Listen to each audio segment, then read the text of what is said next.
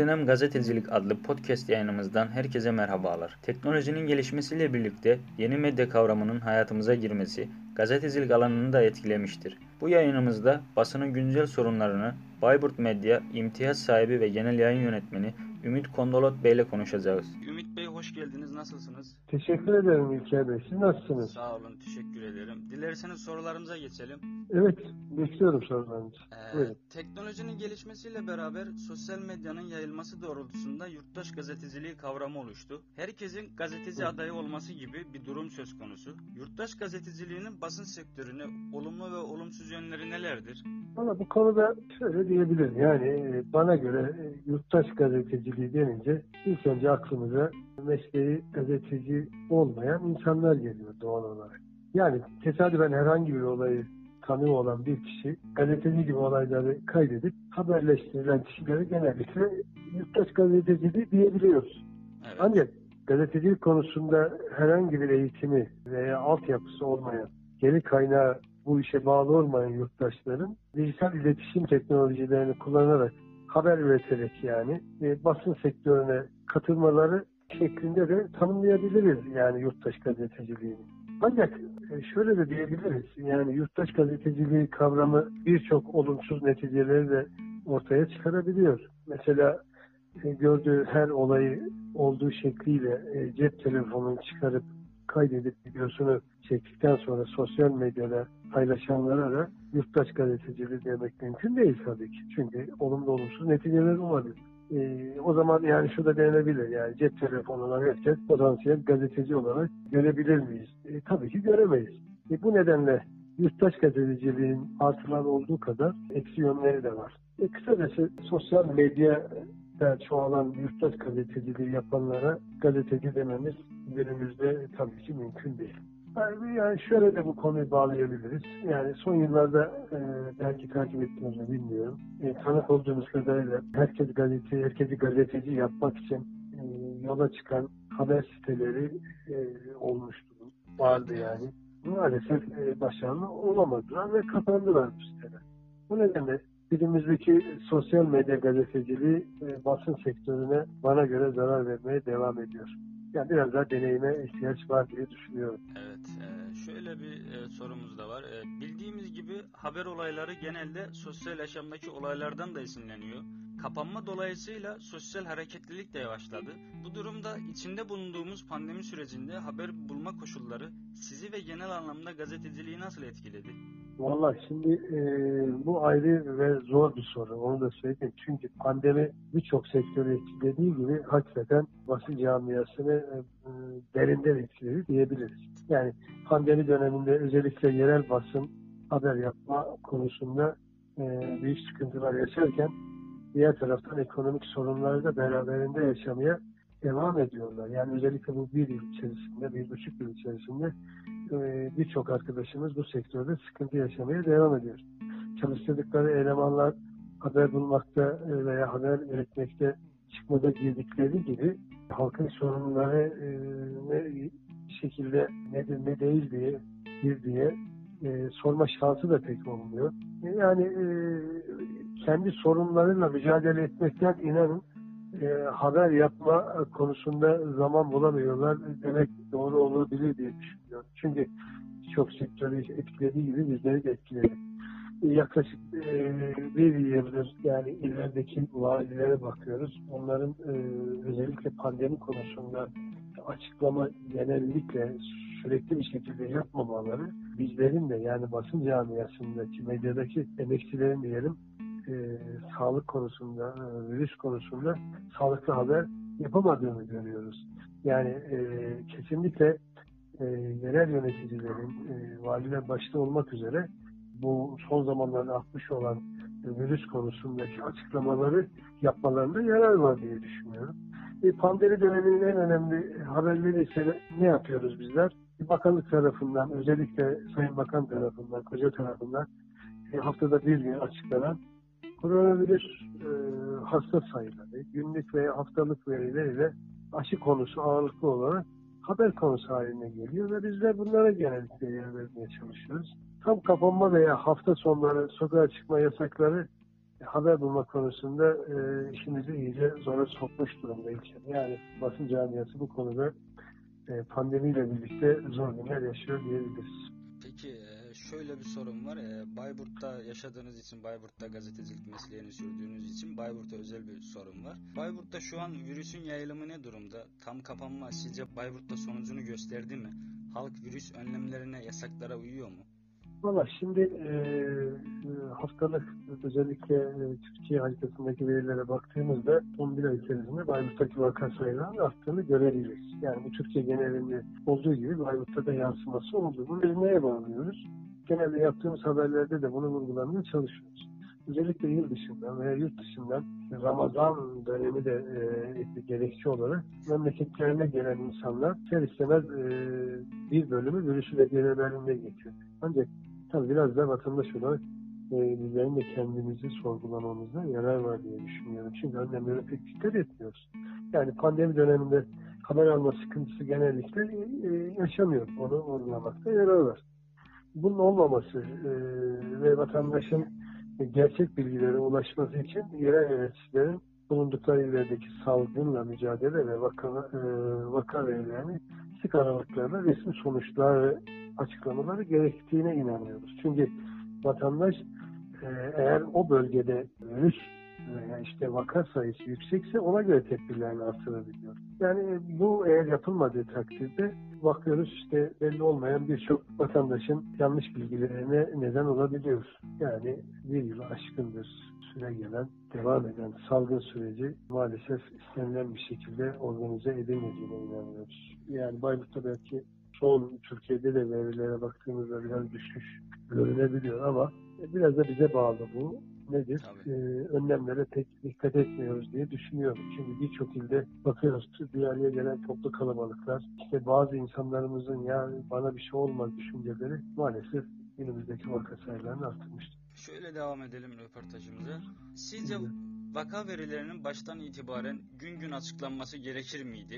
Ya da yakın dönemde bakanlıkça haftalık yüzde verilerin açıklanması, halkta mesela biz de bu hafta düşmüş, şurayı gezelim, şuraya gidelim, şunu gerçekleştirelim gibi bir rahatlık uyandırdı mı? Az önce de vurguladığım gibi yani insanlar özellikle takip ettikleri medyada ulusal basın veya yerel basını takip ettiklerinde o bölgede eğer bir vaka sayılarında düşüş oluyorsa ona göre önlemlerini alıyorlar ve biraz bu işi salıyorlar. Yani ev ziyaretleri, işte akraba ziyaretleri veya özellikle cenaze törenlerinde veya ziyaretlerinde buna dikkat edilmemesi ister istemez vakaların artmasına neden oluyor. Yani illere göre de bu değişebiliyor. Yani bazı iller bunu başardı. Maalesef işte Karadeniz illerimize baktığımızda ilk zamanlar zirve yapan vaka sayıları son zamanlarda düştüğüne şahit oluyoruz. Bu da sevindirici bir olay. Son dönemde gelişen teknolojiyle gazeteciliğin dijitalleşme önünde medyadaki geleceği hakkında ne düşünüyorsunuz peki?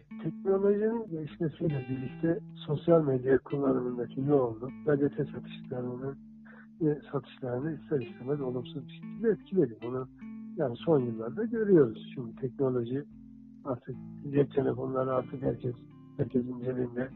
Bir cep telefonu var. Bunlar da bir gazete haline dönüşmüş durum.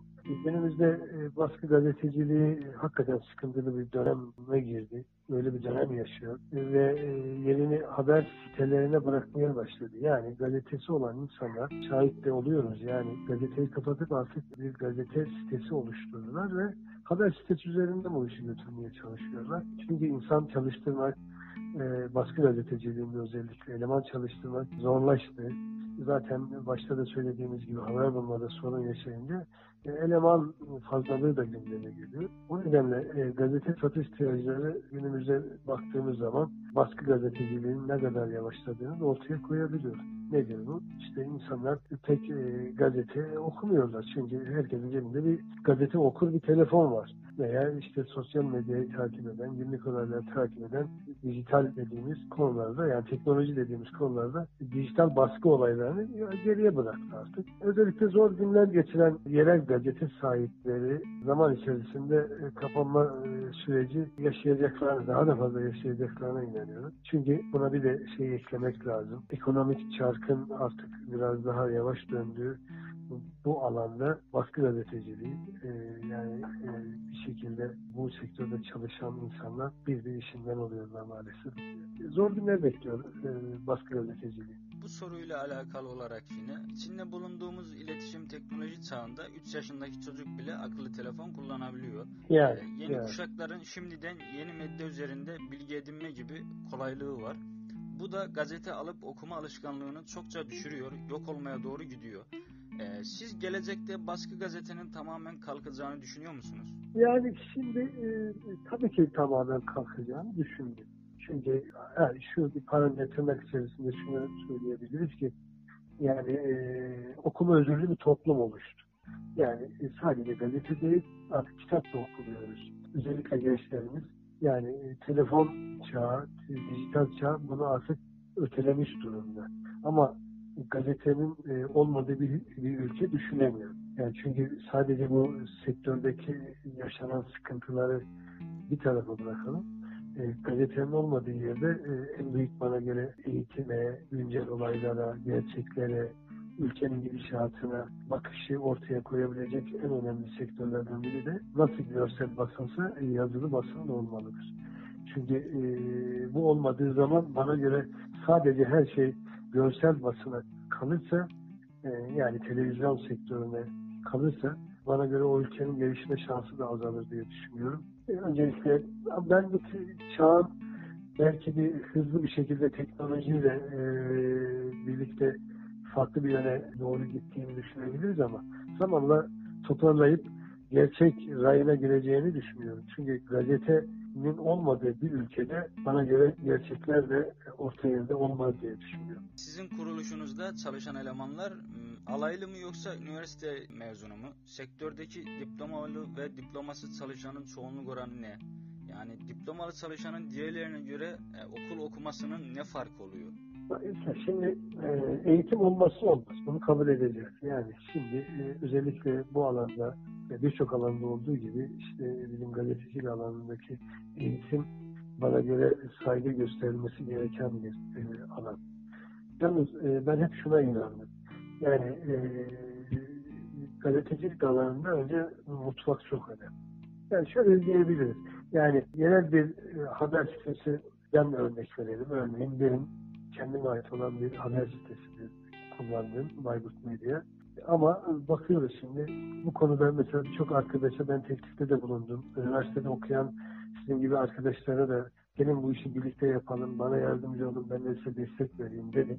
Denemesini de yaptık ama gördük ki pratiğe dökülmediği müddetçe bu konuda ilerlemesi çok zor gençlerimize.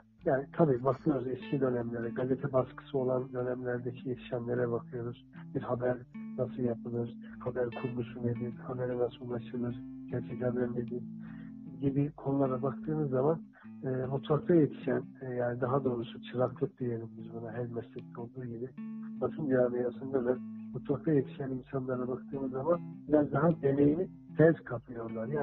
Bu işe biraz daha erken sarılıyorlar. Ama okuyan gençlerimizin tabii ki ben her zaman diyorum eğitimini alsınlar. Bu konuda olmazsa olmaz eğitim ama mutlaka okudukları süre kadar biraz da bu işin içerisine pratik alanlara girmeleri gerekiyor. Fakülte mezunu insanlarla çalışmayı tabii ki ben de çok isterim. Ben şimdi 30 yıldır bu camiada hizmet veren birisi olarak hizmet yapmaya çalışıyorum. Ama az önce dediğim gibi bu işin eğitimi mutlaka pratikleşmeli.